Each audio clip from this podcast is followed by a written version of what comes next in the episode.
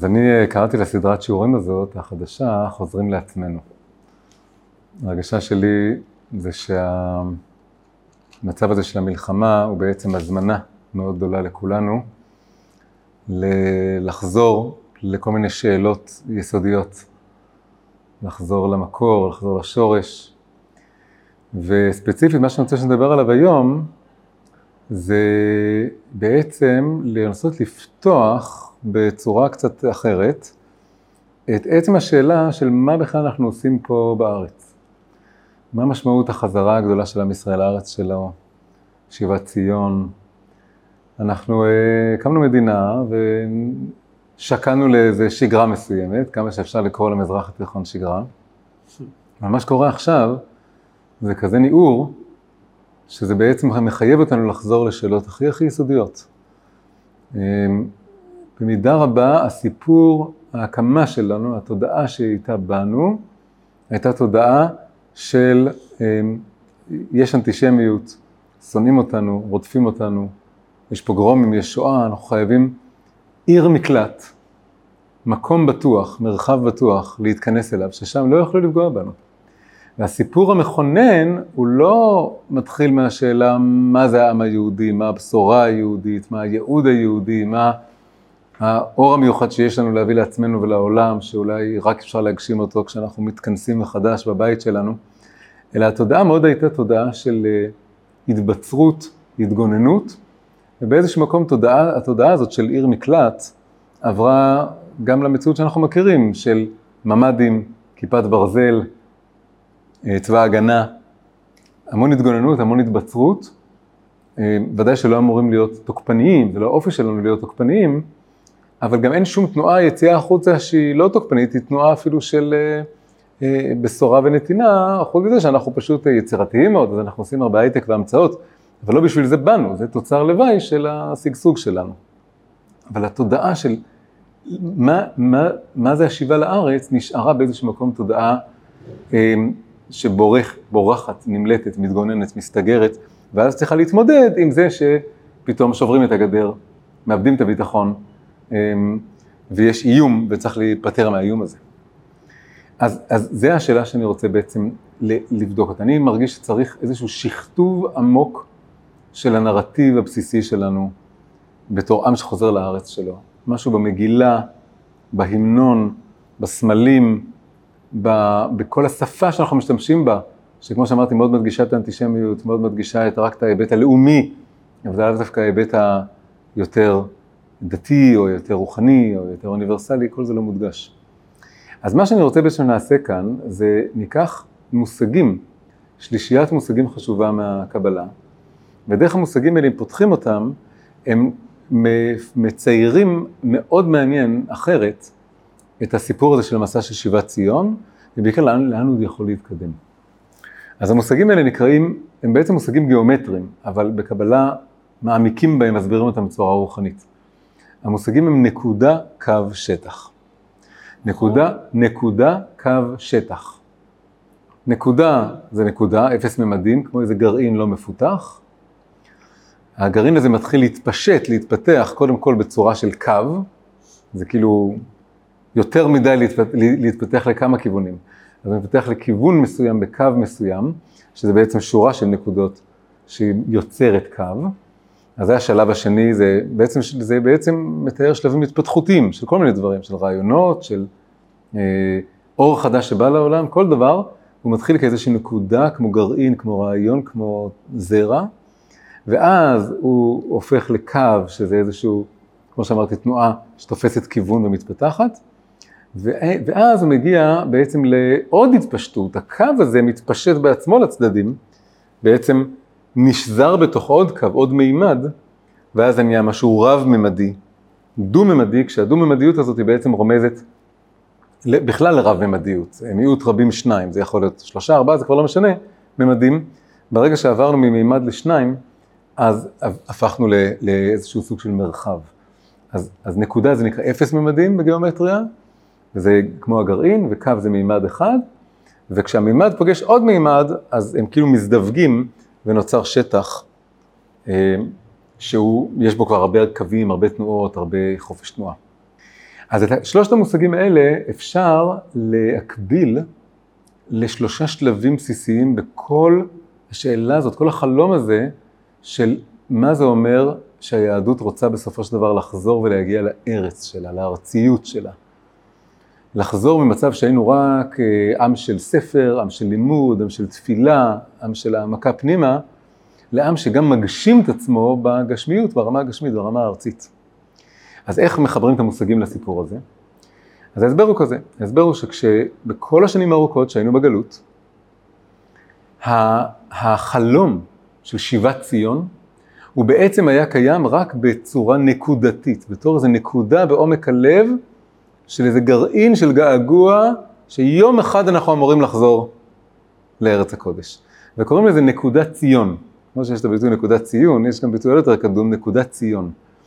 אז הציון עצמה הייתה שוממה וחרבה, היה קצת יישוב יהודי קטן, אז מה שבעיקר היה חי וקיים, היה איזה נקודה בלב. אנחנו עצמנו לא היינו בנקודה, היינו מפור... עם מפוזר ומפורד, כמו שכתוב במגילת אסתר. היינו מפוזרים ומפורדים בכל מקום, אבל היה נקודה של געגוע פסיבי. יש משהו בנקודה שהיא נייחת, היא כמו גרעין ששותלים אותו, היא נחה כזאת. הייתה מונח בלב שהם מתפללים לחזור לירושלים ולבית המקדש, כל הדברים האלה, אבל זה הכל היה גרעין, גרעין שלא היה מפותח, לא ידעו איך לפתח אותו בכלל, לא ידעו איך משקים אותו, איך מגדלים אותו, והמון המון שנים זה היה את הכל, זה היה את התודעה שלנו.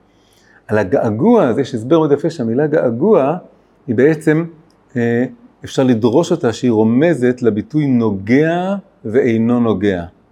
געגוע זה דבר שנוגע ואינו נוגע, הוא בא והולך, הוא בא באיזה גלים כאלה.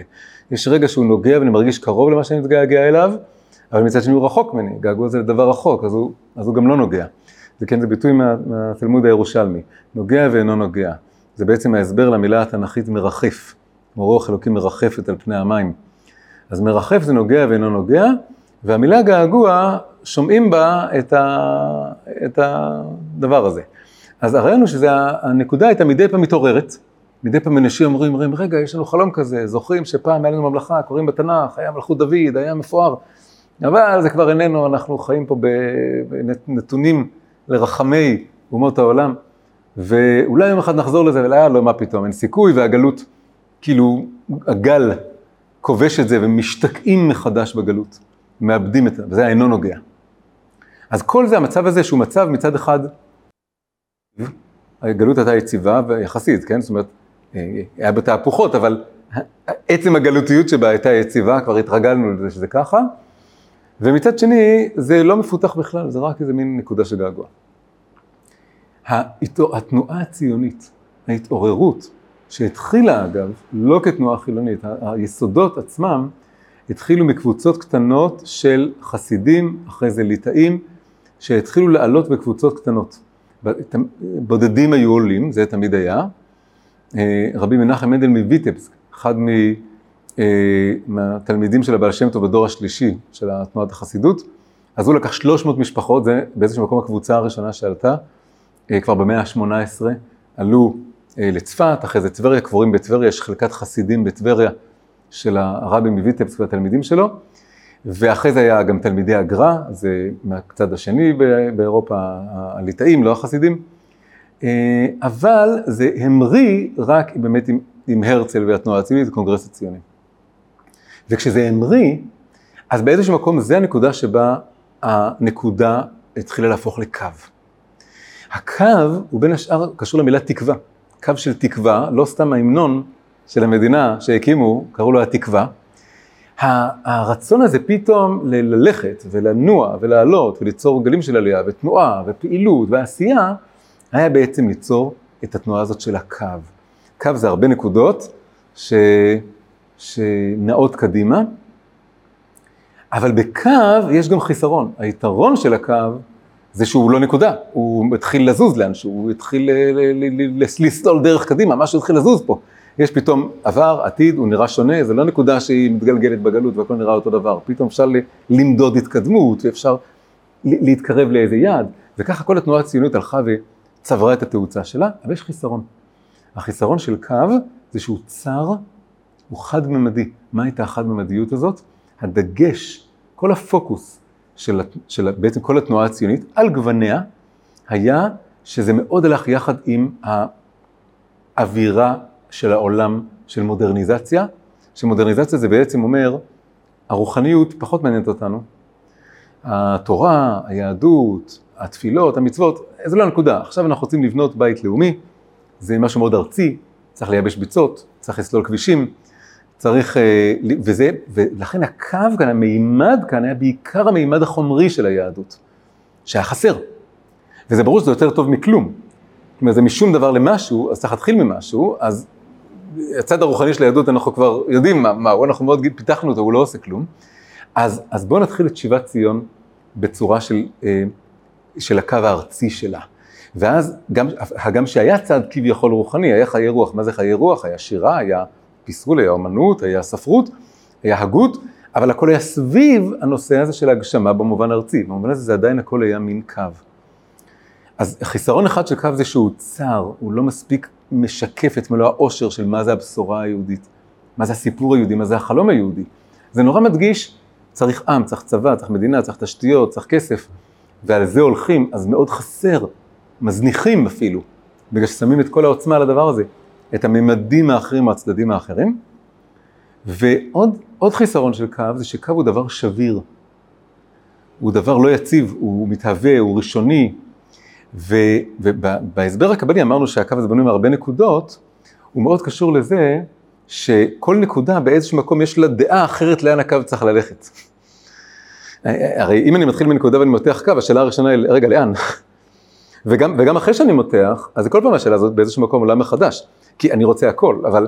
ואז אה, באיזשהו מקום מהתודעה הזאת של הקו, משתלשלת גם, משתלשל הדבר שאנחנו כל כך מכירים אותו בפוליטיקה הישראלית, של המון המון מפלגות. ההתפלגות, הריבים הפנימיים, זה שכן באמריקה זה נורא ברור, יש שתי מפלגות. גם באירופה אנחנו מציאות, המציאות בארץ היא קיצונית מאוד בכמות המפלגות, וב-reshuffling הזה, בזה שכל פעם מפלגות מתמזגות, מתפצלות, אה, נולדות, יוצרות קואליציות אחרות, זה הכל קשור לזה שקו זה הרבה נקודות, שכל נקודה בעצם קצת אומרת, אה, רגע, רגע, אני, אני, יש לי קו מפלגתי משלי, כן? יש את הקו המפלגה הזאת והזאת, והן רבות, כי הכל יושב על, על התודעה הזאת של, ה, של הקו. וזה מוביל אותנו בעצם לשלב הבא ש, שהוא לא קרה, אנחנו רוצים שהוא יקרה, זה מה, זה מה שבעצם המבנה הזה מזמין אותנו. הוא אומר, הציונות הייתה תהליך, אה, היה שלב מאוד חשוב, לצאת מהמצב הגלותי הפסיבי של הנקודה, אל איזושהי הגשמה. מה חסר?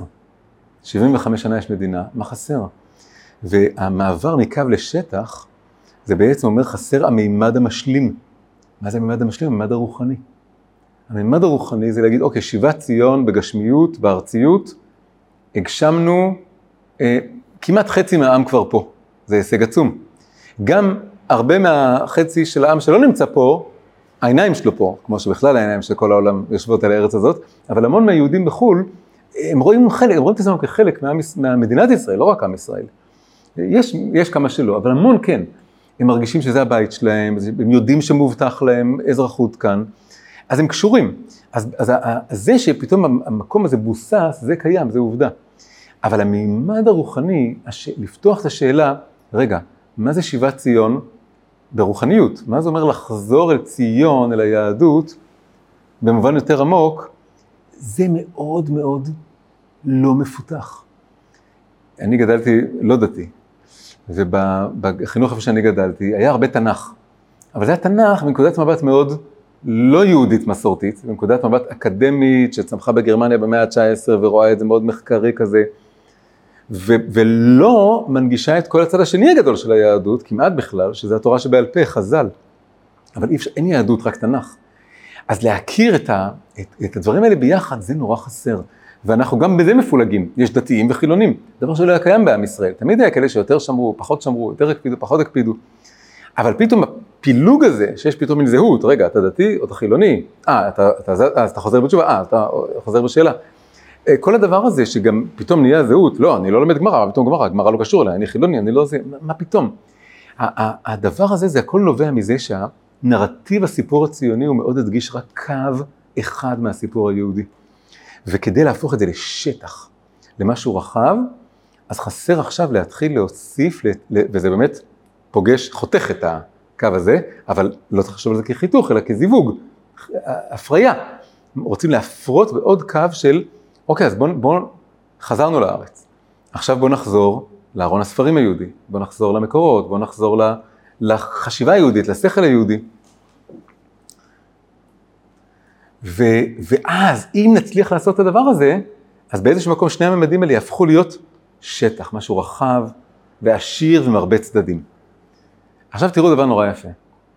אם מסתכלים על, על uh, מה הגודל של היישוב היהודי, מה, מה הגודל וההתפרסות של היישוב היהודי ב, ב, בארץ ישראל, אמרנו נקודה קו שטח, בכל ה, השנים שהיינו בגלות, היה יישוב, מה שנקרא היישוב הישן, היה כמה יהודים פה, מאוד מאוד, קצת בירושלים, קצת בצפת, בכמה מקומות, בעזה, אבל אה, זה היה יישוב נורא קטן, אה, מיעוט, בלי מדינה, בלי כוח, זה היה בעצם בעצמו בצורת נקודה קצת. זאת אומרת, היה כמה יישובים קטנים בתוך ארץ ישראל, אם היו שואלים, אה, תראה לי במפה של פלסטינה איפה יושבים יהודים, אז היה כמה נקודות.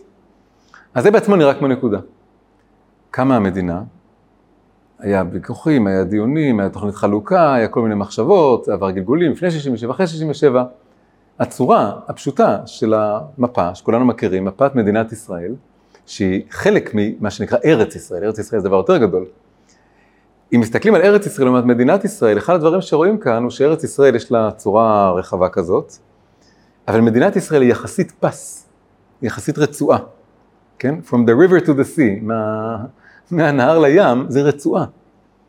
במקור, ירדן, חלק מירדן, הגדה המזרחית, זה גם חלק מההבטחה לאברהם, והיה כמה שלבים של מה הגבולות, היה מה לאברהם, אחרי זה מה כבשו ביהושע, מה, מה הגיעו אחרי שיבת ציון, אחרי גלות בבל, זה היה כל פעם קצת פחות. ויש חזון שבסוף בסוף ארץ ישראל ידעה להתפשט על כל הארצות. יש כמה הגדרות.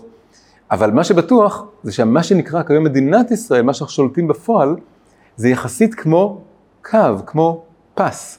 זה רצועה דקה. כל כך התרגלנו לזה, שאנחנו שוכחים שזה לא, זה, זה מה שהצלחנו. אה, לכבוש, למצוא, ליצור. בלי יותר מדי להתגרות, בלי להסתכסך יותר מדי. אז, אז היישוב הישן היה כמו נקודה, וה, וה, והיישוב עכשיו, מדינת ישראל, זה יחסית בצורה של קו, עכשיו אנחנו גם רבים על הרצועת עזה, זה מחזיר אותנו לתודעה הזאת של רצועה, של, של פס דק, אבל כל המדינה היא רצועה. ו...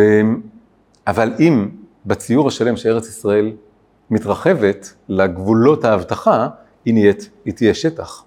היא תהיה משהו הרבה יותר גדול, זה הציור השלם. אז אפילו ברמה הגיאוגרפית, אנחנו מדברים על נקודה קו שטח, זה בדיוק מוביל שלושת השלבים האלה, כן? יש, אה, כשיהושע, תחילת ספר יהושע, אז יהושע שולח, מגיעים ל, ל, לארץ ישראל, מתחילים לחשוב איך, איך לכבוש אותה, אז שולחים מרגלים, הפרק השני של יהושע זה שני המרגלים, כל הריגול שלהם זה להגיע לעיר אחת, יריחו, בית אחד, ולדבר עם אישה אחת, איך קוראים לה? רחב. רחב הזונה היא באיזשהו מקום ההתגלמות של ארץ ישראל. היא אבן הבוחן, אם הארץ נוכל להיכבש, לא נוכל להיכבש, היא מכירה את כולם, היא יודעת את המצב רוח, והיא אומרת להם, אנחנו מפחדים מכם, אנחנו יודעים שאתם שמענו על כל הניסים שלכם, ואז הם מקבלים את הביטחון לכבוש, וגם מצילים אותה, והיא מתחתנת עם יהושע. ויש הסבר שהארץ נקראת ארץ טובה ורחבה, שטובה ורחבה זה רומז ליהושע ורחב שמתחתנים. יהושע אמר טובה הארץ מאוד מאוד, כשהיה את הריב עם המרגלים, ורחב זה הרוחב, וזה השטח, כן? היא בעצם אומרת להם, אתם באים לארץ ישראל, צריכים להתרחב, לחשוב בגדול, לחשוב רחב. אבל העומק של הדבר הזה זה בעצם לחבר את המימד הארצי, הגשמי, של התקווה, שגם השיר הזה, התקווה, הוא לא מדבר על הצד הדתי והרוחני. הוא מדבר שהתקווה שלנו אלפיים שנה, זה להיות עם חופשי בארצנו, חופשי משלטון זר. אבל, אבל הוא, לא, הוא לא מנכיח שם, הוא גם מי שכתב את השיר הזה, הוא לא היה בעצמו מחובר ליהדות, אפילו היה מחובר לנצרות יותר מאשר ליהדות. הוא כתב את זה בבית של איזה אוונגליסט בגליל, ו, והוא הדגיש, מה שהציונות הזאת הדגישה, את הקו, את הקו הארצי. אז הרעיון הזה הוא נורא נורא חזק, הוא בעצם אומר שהציונות זה איזשהו תהליך. והתהליך הזה הוא, הוא, הוא, הוא כרגע בשלב שאנחנו מכירים, הציונות כמו שאנחנו מכירים אותה, היא ציונות שאומרת, אי אפשר ביחד את כל ארון הספרים היהודי שמזכיר לי את הגלות, שנראה לי יותר מדי רוחני, יותר מדי מעופף, ולבנות מדינה ולבנות עם. אבל, ואז זה בונה את הבסיס, את הקו, אבל כמו שאמרנו, הוא שביר, הוא חלקי, הוא רזה, הוא צר, והשלב שעכשיו, בעצם המציאות קוראת לנו באיזשהו מקום לעשות, למה אנחנו חווים עכשיו דז'ה וו לאנטישמיות של הגלות? למה כולם אומרים, רגע, זה נאצים, זה כמו ליל הבדולח, זה, רגע, על זה אנחנו צועקים לעולם לא עוד. אנחנו חווים איזה דז'ה וו, שאנחנו כאילו חוזרים לימים שהיינו נקודה. לפני שהיינו קו, כל הקו התעורר מהפוגרומים והשואה, ועל זה אמרו, אי אפשר לחיות ככה יותר, כן? אפילו, אה, הנה, דרייפוס התבולל וזה לא עזר לו, חייבים את הארץ שלנו. אנחנו חווים את הדז'ה וו הזה, כי עוד פעם אנחנו באיזשהו אה, נקודת מפתח, נקודת דילוג. מפאזה לפאזה, רק שאז היה מפאזת הנקודה לפאזת הקו, עכשיו פאזת הקו בנויה, אז כל מה שקורה עכשיו, והדז'ה וו הזה, זה בעצם הזמנה, מעורר אותנו להיות ב... לעלות פאזה עוד פעם, רק הפעם הפאזה זה מקו לשטח. עכשיו גם אצל, יש הוגים ביהדות שמדברים על זה קצת ורואים אצלם את המשחק הזה. אחד הרבנים שהכי דיבר על זה שהציונות זה שלב, באיזה תהליך קראו לו הרב קוק. עכשיו בהרבה עניין הרב קוק יש לו את המילה קו, כן? פעמיים אפשר להגיד, זה קו, מצד אחד קו מצד שני, כן? ו, ו, והישיבות הכי ציוניות, יש עולם שלם של הישיבות של הקוקניקים, שהן הכי אה, ציוניות, שהולכים, הכי מתנדבים בצבא והולכים לסיירות, אז איך קוראים לישיבות? קוראים להם ישיבות הקו. והם מאוד אה, תומכים במדינה, באתוס הציוני, רואים חלק מכל הדבר הזה, ודאי שהם גם חולמים, כמו שהרב קוק דיבר, הרב קוק היה אדם כולו מאמין וחי את התורה וחי את הקבלה גם, את הפנימיות התורה, והוא רצה שהיהדות תפרח בכל הכוח שלה, אבל ה, בוא נגיד התלמידים שלו והקו הזה של הישיבות מאוד אה, תומכים במדינה, מזדהים איתה ונכנסים לנרטיב הזה ומנסים לשנות מבפנים, אבל לא, אה, אולי פחות יודעים איך לנסות להביא איזה קו אחר מבחוץ ולהזדווג עם הדבר הזה. חלק מאוד מהסיפור הזה, הם מזדהים עם, ה, עם הקו. אבל עוד פעם, כמובן חולמים על, גם כן על השטח הזה, אבל זה מאוד מעניין לראות איך דווקא הרב קוק והביטוי הזה מופיע שם. דמות שנייה שהייתה גם אדם דתי, מאמין, אבל שהסתכל על הציונות, זה היה הרב סולובייצ'יק. הרב סולובייצ'יק, אמ, כן, הוא גר באמריקה, הוא האבא של הזרם ה modern orthodox, נקרא הדתי המודרני. אה, ישיבה יוניברסיטי, ופה בארץ זה מה שנקרא ישיבת הגוש, יש עולם, עולם שלם של תלמידים שלו. ושם יש לו שני מושגים גם מאוד חשובים לצרף אותם כאן לתמונה. הוא אמר שעם ישראל מאוחד בשתי רמות. והוא קרא לזה ברית גורל וברית ייעוד. ברית גורל זה השותפות הגורל של עם ישראל. אנחנו עם אחד, דתיים, חילונים, מאמינים, לא מאמינים, זה לא משנה. האנטישמים רוצים להרוג אותנו, הפוגרומצ'יקים עשו מה שעשו, אנחנו, יש לנו גורל אחד, לא יעזור כלום, יהודי שניסה להתכחש לזה, לברוח מזה, לא עזר לו. ו, וזה הגורל המשותף, זה הקומה שאנחנו פשוט עם, כמו הרבה עמים אחרים, אנחנו עם, אנחנו קבוצה אתנית, אנחנו משפחה. נכון, זה קצת שונה מעמים אחרים, אפשר להתגייר לעם הזה, מישהו אומר, אני מצטרף, אבל הרמה הזאת, שמה שמאפיין אותה זה שותפות גורל, זה נקרא ברית גורל. אחרי זה יש גם ברית אה, ייעוד. ברית ייעוד זה שיש עוד דבר שמשתף אותנו. הדבר שמשתף אותנו זה שאנחנו, יש לנו ייעוד משותף בעתיד, לא גורל בעבר, לא שותפות גורל שנקלענו לאותו מציאות ואנחנו רודפים אותנו ואנחנו אין מה לעשות, אנחנו ביחד. אלא זה דבר שהוא לא קיים, זה דבר, זה הרצון שלנו להביא לעולם את התורה, את המצוות, את היהדות, את הרוחניות, את המוסר היהודי, את כל הדברים האלה. אז, וזה דבר שהוא עכשיו, יכול, אפשר לבנות את כל הזהות שלנו על סמך ברית גורל רק, אני אומר, זה לא נכון, זה לא, זה לא שלם, זה משהו, אבל זה לא שלם. זה מאוד קשור למעבר מקו לשטח. הקו הוא מאוד היה בנוי על זה שרודפים אותנו, אה, לא נותנים לנו, אנחנו לא יכולים לשרוד, צריך את הבית שלנו, את המקלט שלנו, אה, עיר מקלט מפני האנטישמיות, אז זה היה מאוד צמח מהחוויה של ברית גורל. לצרף את הקו הנוסף לקו הקיים ולבנות את הציונות העתידית. אה, השלמה יותר, העשירה יותר, זה בעצם להוסיף את הברית ייעוד. רגע, אוקיי, יש לנו כולנו אותו גורל, ואנחנו עם ישראל חי, ואנחנו חזקים, וביחד ננצח, ואנחנו עברנו הרבה צער, עברנו את פרעה, נעבור גם בזה, בסדר, זה הכל, זה כל, כל זה ברית גורל. ברית ייעוד זה, אבל מה, אבל, אבל מה אנחנו רוצים לעשות? למה, למה באנו לארץ? אה, באנו לארץ כי, כי אנחנו אמורים לבנות פה מקדש. מקדש זה אומר לא רק בית לאומי, זה בית להשם. בית להשם זה אומר שאנחנו רוצים להיות כלי לאור של שכינה, למשהו מעבר לכל המציאות הזאת. כל השאלות האלה, שלא קיימות בשפה הציונית הרגילה, בתרבות הישראלית, כמו שאנחנו מכירים אותה, כי הן כאילו הזויות, הן משיחיות, הן דתיות, שזה שייך פתאום לאיזה סקטור. אבל זה לא נכון. כל הדברים האלה שייכים לכל הסיפור היהודי. זה, אז המעבר מקו לשטח הוא גם קצת המעבר למה שהרב סולובייצ'י קרא, ברית גורל לברית ייעוד. עכשיו, בצורה יפהפייה, כל הדבר הזה משתקף נורא יפה פרשת השבוע. פרשת השבוע, אה, כתוב שיצחק, זה מוסיף עוד, עוד איזה מימד, זה כתוב שיצחק, אה, הוא, הוא כל החיים שלך בארץ ישראל, אברהם נולד בחוץ לארץ, הגיע לארץ, נודד הרבה, הלך למצרים, חזר, יעקב גם מסיים את החיים שלו במצרים, נוסע לחרן להרבה שנים, חוזר, אחרי זה יורד למצרים. ויצחק חי כל החיים שלו בארץ ישראל, אז הוא מאוד קשור לארץ. והוא, אה, אה, קודם כל הוא חופר מחדש את הבארות של אבא שלו, שהפלישתים, הפלישתים סתמו אותם.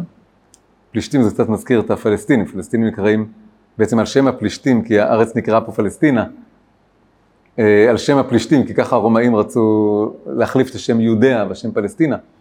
אז ה... מה?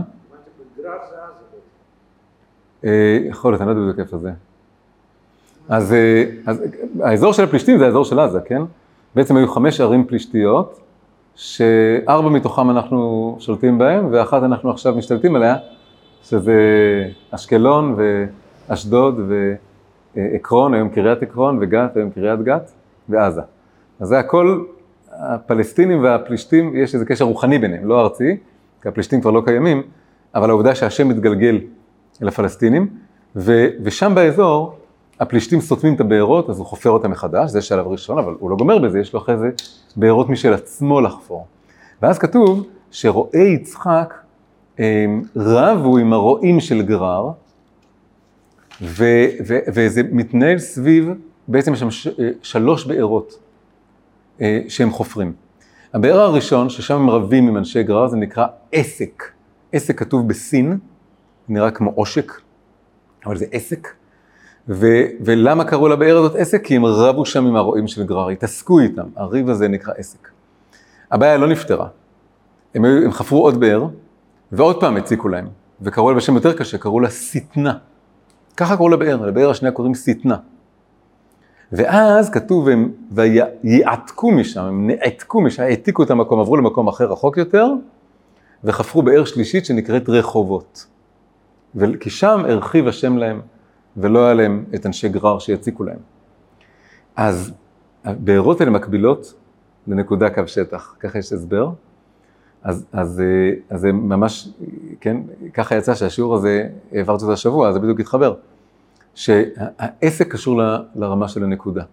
העסק זה כמו שהם התעסקו שם, הרועים של גרר, והרועים של יצחק, זה בעצם המצב הגלותי, שהגלות בעצם אומרת לך תיגרר. תיגרר. אה, המציאות יותר חזקה ממך, אתה יכול רק להיגרר בעקבותיה, אתה לא יכול להוביל שום מהלך.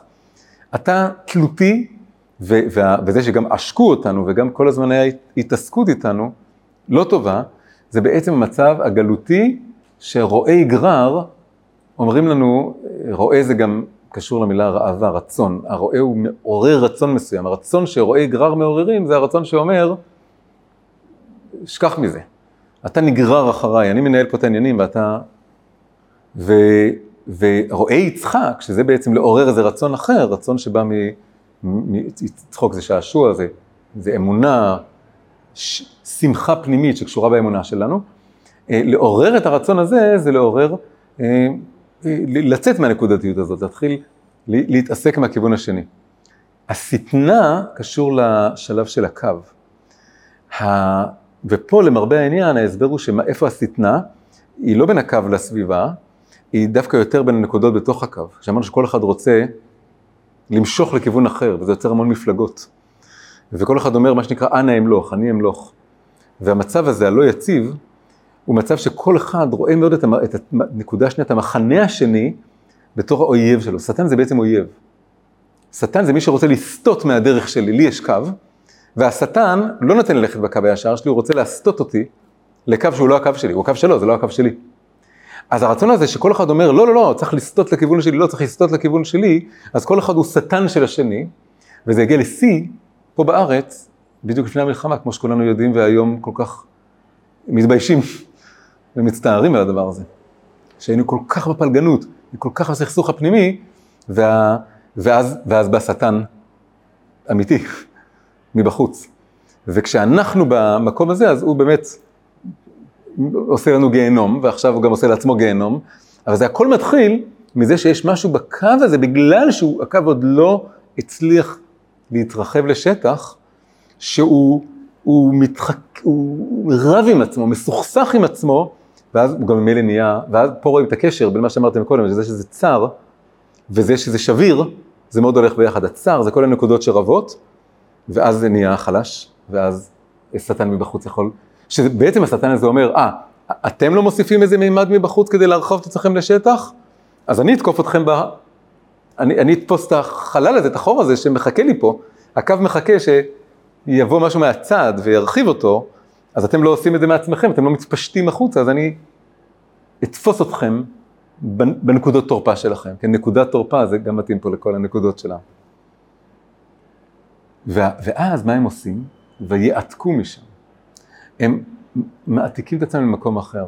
הם, הם אומרים שזה לא לעבור למקום אחר פיזית, הכוונה היא לעבור מנטלית, לראש אחר. עוד פעם, עליית פאזה מספר שתיים.